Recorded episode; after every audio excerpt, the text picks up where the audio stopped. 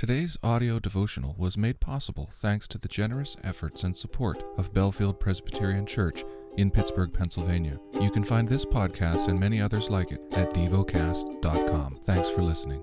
The lesson is from the book of Isaiah.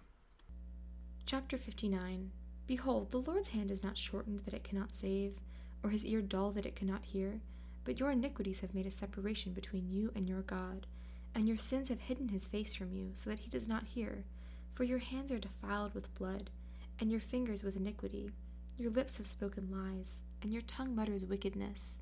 No one enters suit justly, no one goes to law honestly. They rely on empty pleas, they speak lies, they conceive mischief and give birth to iniquity. They hatch adder's eggs, they weave a spider's web. He who eats their eggs dies, and from one that is crushed a viper is hatched. Their webs will not serve as clothing. Men will not cover themselves with what they make. Their works are works of iniquity, and deeds of violence are in their hands. Their feet run to evil, and they are swift to shed innocent blood. Their thoughts are thoughts of iniquity. Desolation and destruction are in their highways. The way of peace they do not know, and there is no justice in their paths. They have made their roads crooked. No one who treads on them knows peace. Therefore, justice is far from us, and righteousness does not overtake us. We hope for light, but behold darkness, and for brightness, but we walk in gloom. We grope for the wall like the blind, we grope like those who have no eyes. We stumble at noon as in the twilight. Among those in full vigor we are like dead men. We all growl like the bears, we moan and moan like doves. We hope for justice, but there is none, for salvation, but it is far from us. For our transgressions are multiplied before you, and our sins testify against us. For our transgressions are with us, and we know our iniquities, transgressing and denying the Lord, and turning back from following our God, speaking oppression and revolt, conceiving and uttering from the heart lying words. Justice is turned back, and righteousness stands far away.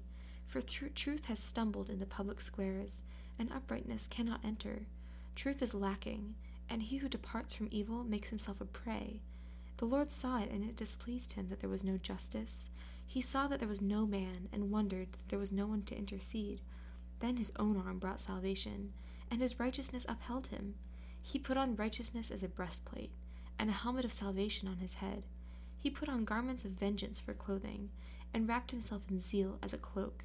According to their deeds, so he will repay wrath to his adversaries, repayment to his enemies. To the coastlands he will render repayment. So they shall fear the name of the Lord from the west, and his glory from the rising of the sun. For he will come like a rushing stream, which the wind of the Lord drives. And a Redeemer will come to Zion, to those in Jacob who turn from transgression, declares the Lord. As for me, this is my covenant with them, says the Lord. My spirit that is upon you, and my words that I have put in your mouth, shall not depart from your mouth, or out of the mouth of your offspring, or out of the mouth of your children's offspring, says the Lord from this time forth and forevermore. Meditate and dwell on what you're paying attention to in God's Word. How has it connected with your heart or mind?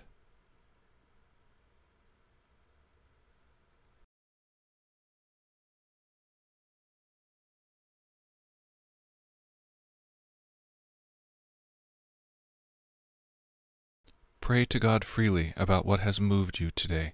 Turn your thoughts to Him and enjoy His presence. We offer the following as prayer topic suggestions. For those suffering from racism, for a love of and commitment to my local community. Thank you for listening to DevoCast.